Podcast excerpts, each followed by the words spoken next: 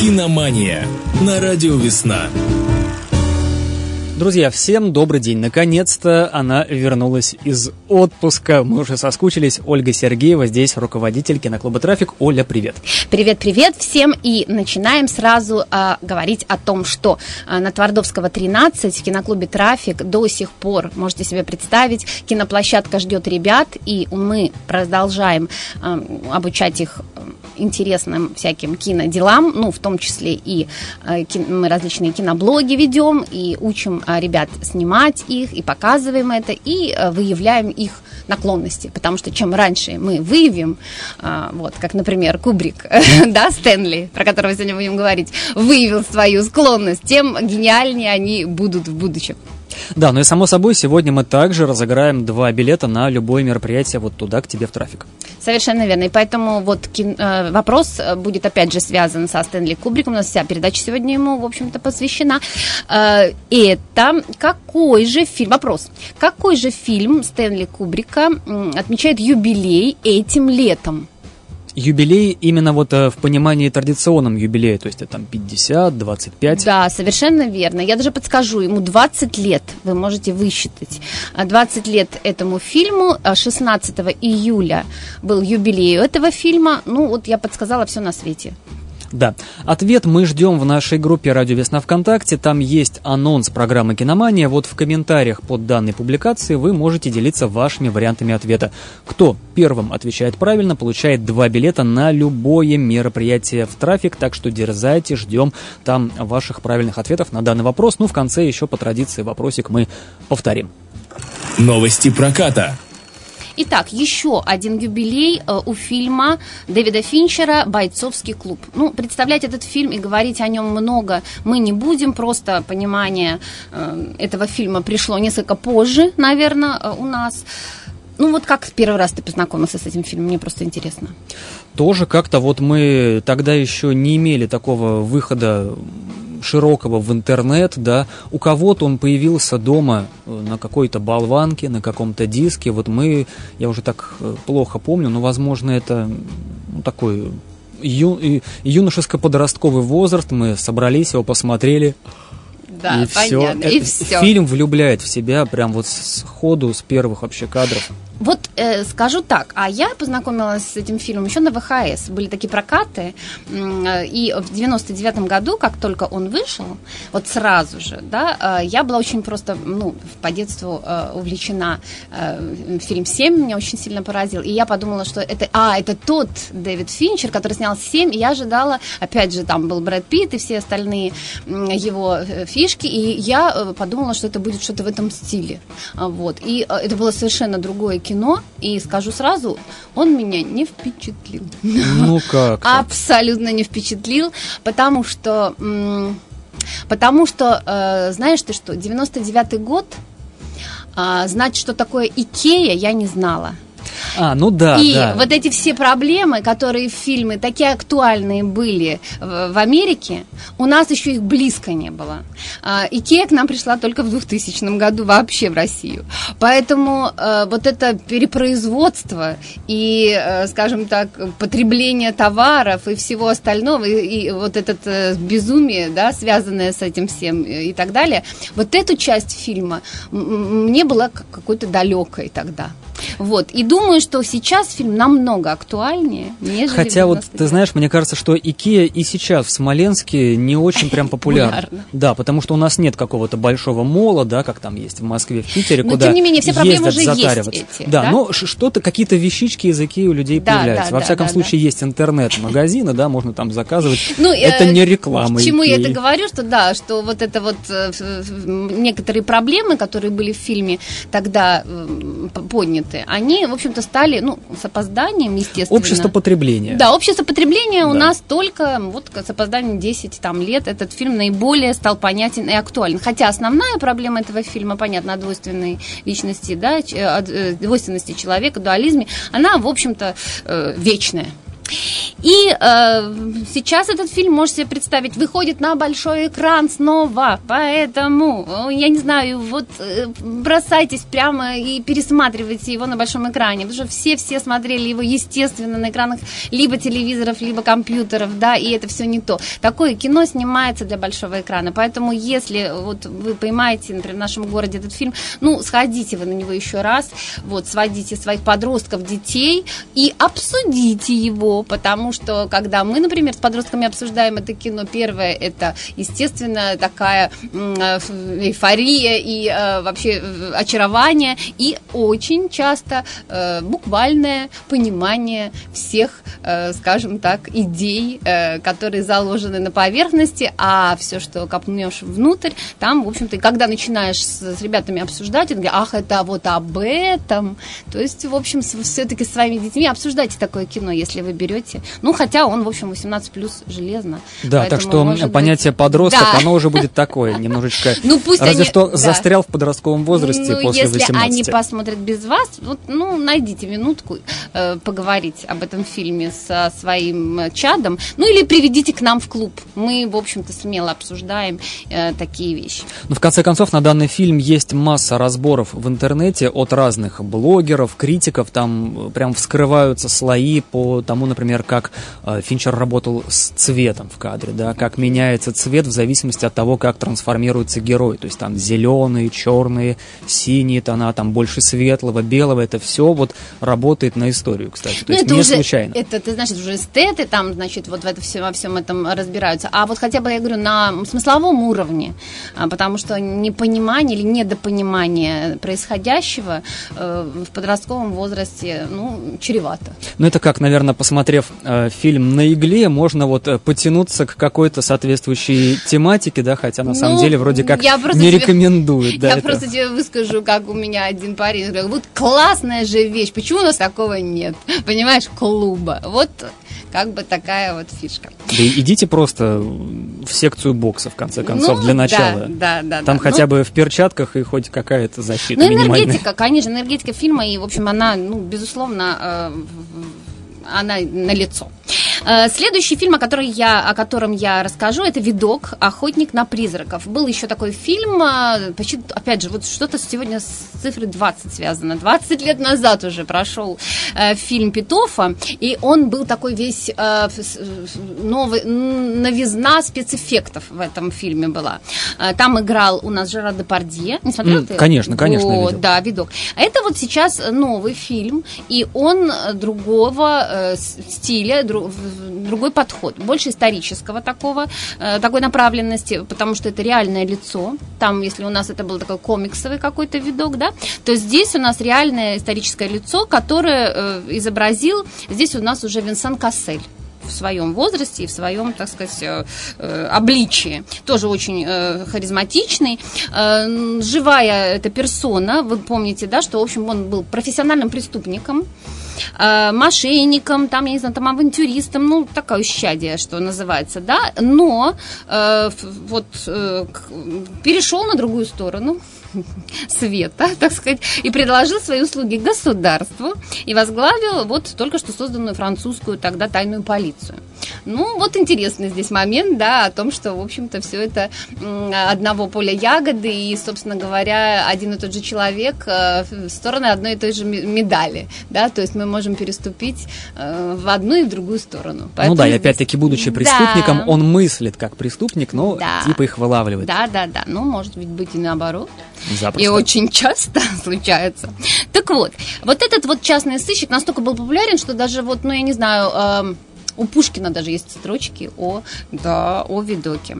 Ну и, э, наконец, его сравнивают вообще с Наполеоном, который из ниоткуда появился, да, и, в общем-то, стал императором. Поэтому вот такая здесь э, отсылка даже в, в, в фильме, э, он изначально называется «Император Парижа». Да, то есть, в общем-то, это он, по сути, зна- знал все и везде в этом городе, поэтому мог найти любого человека. В общем, его история, там даже есть и романтическая тема в этом фильме, очень такой темный, довольно-таки э, жестокий, кровожадный где-то даже, да, но э, я думаю, что любители вообще истории именно, да, они э, могут э, получить удовольствие. Если вы э, что-то такое развлекательное идете смотреть, то обратитесь все-таки к фильму, который который э, был снят 20 лет назад. Это кино немножечко другое. И имеет право на существование. Снял его Жан-Франсуа Рише, который вот э, снимал такой фильм э, «Нападение на 13-й участок» с Этаном Хоуком. Был такой фильм Лоуренсом, Лоуренсом Фишберном. Это тоже ремейк фильма. В общем, это, ну, это был такой крепкий э, тоже боевик. Поэтому вот здесь вот тоже ожидайте таких переплетений. Ну и, наконец, документальное кино. Я всегда э, рассказываю о чем-то таком документальном. Не знаю, дойдет это до нас или нет. Ну, Поворотти да, известная абсолютно личность, сейчас уже, к сожалению, его нет в живых, но Рон Ховард, это американский режиссер эпиков, таких эпических фильмов, а последнее время он вообще там взялся и спинов Звездных войн, он даже э, экранизировал, да, ну, в смысле, поставил он э, решил такую оду, прямо вот повороте э, снять. Здесь он говорит о нем как о человеке, там интервью различные, здесь и Карерас, и Бона, и Спайк Ли, э, и режиссер, и политические деятели, и бизнесмены говорят о повороте как необыкновенном человеке. Все это переплетено с музыкой. В общем, э, я... И, кстати, вот любопытно, это же оперный певец, собственно говоря, да, а вот опера это, ну, элитарное все-таки искусство. А, а он стал популярным и, по сути дела, поп-певцом, да, пел-то он, в общем-то, э, известные какие-то музыкальные темы, да, но вот своим замечательным голосом. Э, э, вот это как можно... Одни говорят, что это зачем попсу превращать там, да, все это другие, ну, то есть другие восхищаются этим всем и приобщаются к оперному, наоборот, искусству, да, то есть это такой сложный вопрос, но, тем не менее, его личность, его а, масштаб его личности, да, он все-таки вот попытался каким-то образом Рон Ховард в этом фильме показать. Это документальное кино, которое увлекательно очень смотреть и на большом экране, и слушать. Поэтому вот э, если он появится у нас, ну если нет, ну смотрите у нас в киноклубе. Кстати, что касается повороте, его э, широты взглядов на музыку, то, что он не только оперный певец, меня в свое время поразил факт, когда я увидел и услышал совместное выступление Лучана Повороте и бразильской метал-группы Сепультура. Причем он пел их композиции, ну, на английском языке получается, но это что-то фееричное, потому что Сепультура такая группа более чем жесткая и мощная, и вот в те годы они как-то так прям спелись даже на какое-то время. Это очень такой был интересный дуэт. Класс. Ну, идем дальше. Фильм недели. Фильм недели э, мы так вот назвали, но вообще у нас сегодня э, человек недели. Режиссер недели. Режиссер недели, да. Хотя, в общем-то, на, начнем мы с его фильма, последнего фильма, которому исполнилось 20 лет, буквально 16 июля. Это э, знаменитый э, фильм с широко закрытыми глазами, который Стэнли Кубрик э, смонтировал и буквально через 4 дня умер от сердечного приступа во сне.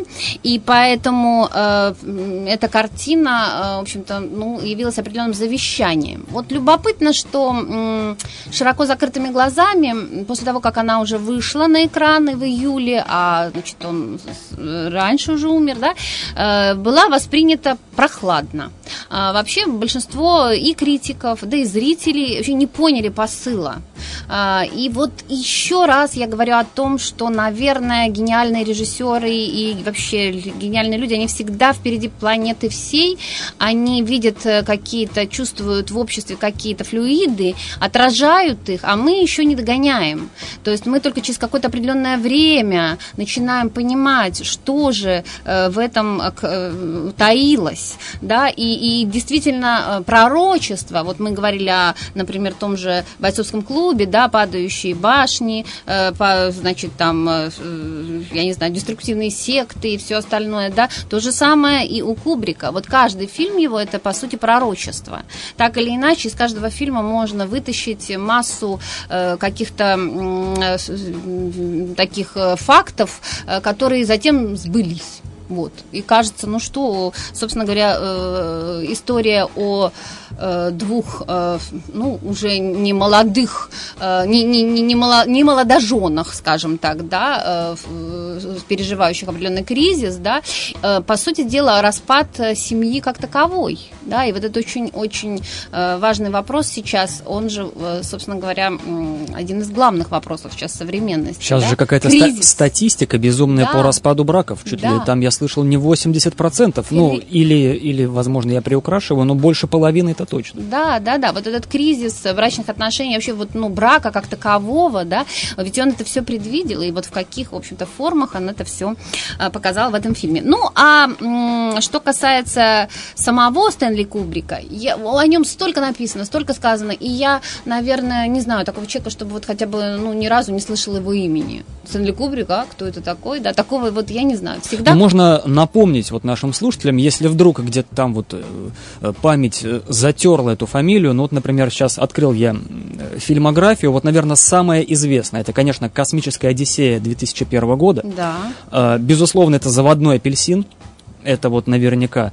Это, конечно же, «Сияние», Фильм, само собой. Да, ну и вот мой любимый фильм – во всяком случае, я не все видел, но вот этот фильм из данного списка «Я люблю больше всех» это, конечно, цельнометаллическая оболочка. оболочка. Это да. просто да, да, да, потрясающий, да. особенно, конечно, как ни крути, но в закадровом переводе Дмитрия Пучкова-Гоблина. А вот ты знаешь, здесь я тебе скажу сразу, что Стэнли, вот, э, конечно, он бы сразу бы его, э, что называется, казнил, потому что Стэнли Кубрик был категорически против переводов э, собственных фильмов. Он относился относился так скрупулезно к каждому слову своего персонажа и э, переводил, там вообще такая титаническая работа была сделана, ну, например, с широко закрытыми глазами, обрывки, э, газетные заголовки, несколько дублей было, чтобы они были на разных языках. То есть такого не делали вообще в кино никогда. Что за ерунда? А, значит, э, если переводили фильмы какие-то, то он а, прослушивал эти переводы, чтобы обратно перевели эти фразы на, на английский язык, и только потом под его, а, так сказать, уже подписью уже шли действительно переводы. Россия никогда не входила вот в, в скажем так, в такую страну, которая всем, всем, всему этому подчинялась, ну, да, поэтому... субтитры у нас как как-то вот не идут все-таки вот, в массе так я своей. Хочу, да, так я хочу сказать, что после смерти вообще многие фильмы, кстати, которые он запретил свои показывать, а именно э, ранние фильмы, там некоторые там у него там он стеснялся некоторые фильмы за некоторые свои фильмы, вот что интересно, да, он не пускал их на телевидение. И, э, конечно же, заводной апельсин, который он вообще запретил показывать после того, как начались э, определенные события, да, повлекшие, скажем так, его запрещение, ну, э, а именно вот это, вот это ультранасилие, которое возбудило вот это насилие. Ну, начали появляться подобные группировки, да? Что-то, да, да, да. И причем ссылались они на фильм, да. После этого он запретил, и только после его смерти этот фильм на большом экране э, снова э, стали показывать. Ну, вернемся к его переводам. Так вот, что касается текстов, он запрещал вообще какие-либо переводы, тем более дублированные. Поэтому все его фильмы, давайте будем уважать автора и смотреть субтитрами хотя бы.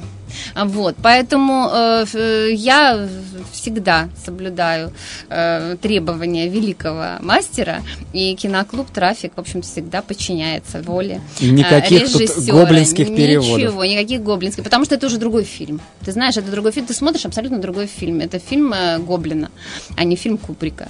Вот. Поэтому, э, значит, я бы, я вот что хотела, в общем-то, почему сегодня о Кубрике мы говорим, потому что он, ну, э, как человек, это глыба, человек, человечище там и так далее, да, но э, что же он вообще в кино такого-то эдакого внес? Вот это вот интересно. Ну, во-первых, он был перфекционистом, и поэтому он делал миллион всяких разных дублей, и все его фильмы, ну, вот несколько цифр. Барри Линдон, например, съемки фильма продлились около 300 дней, это немыслимо.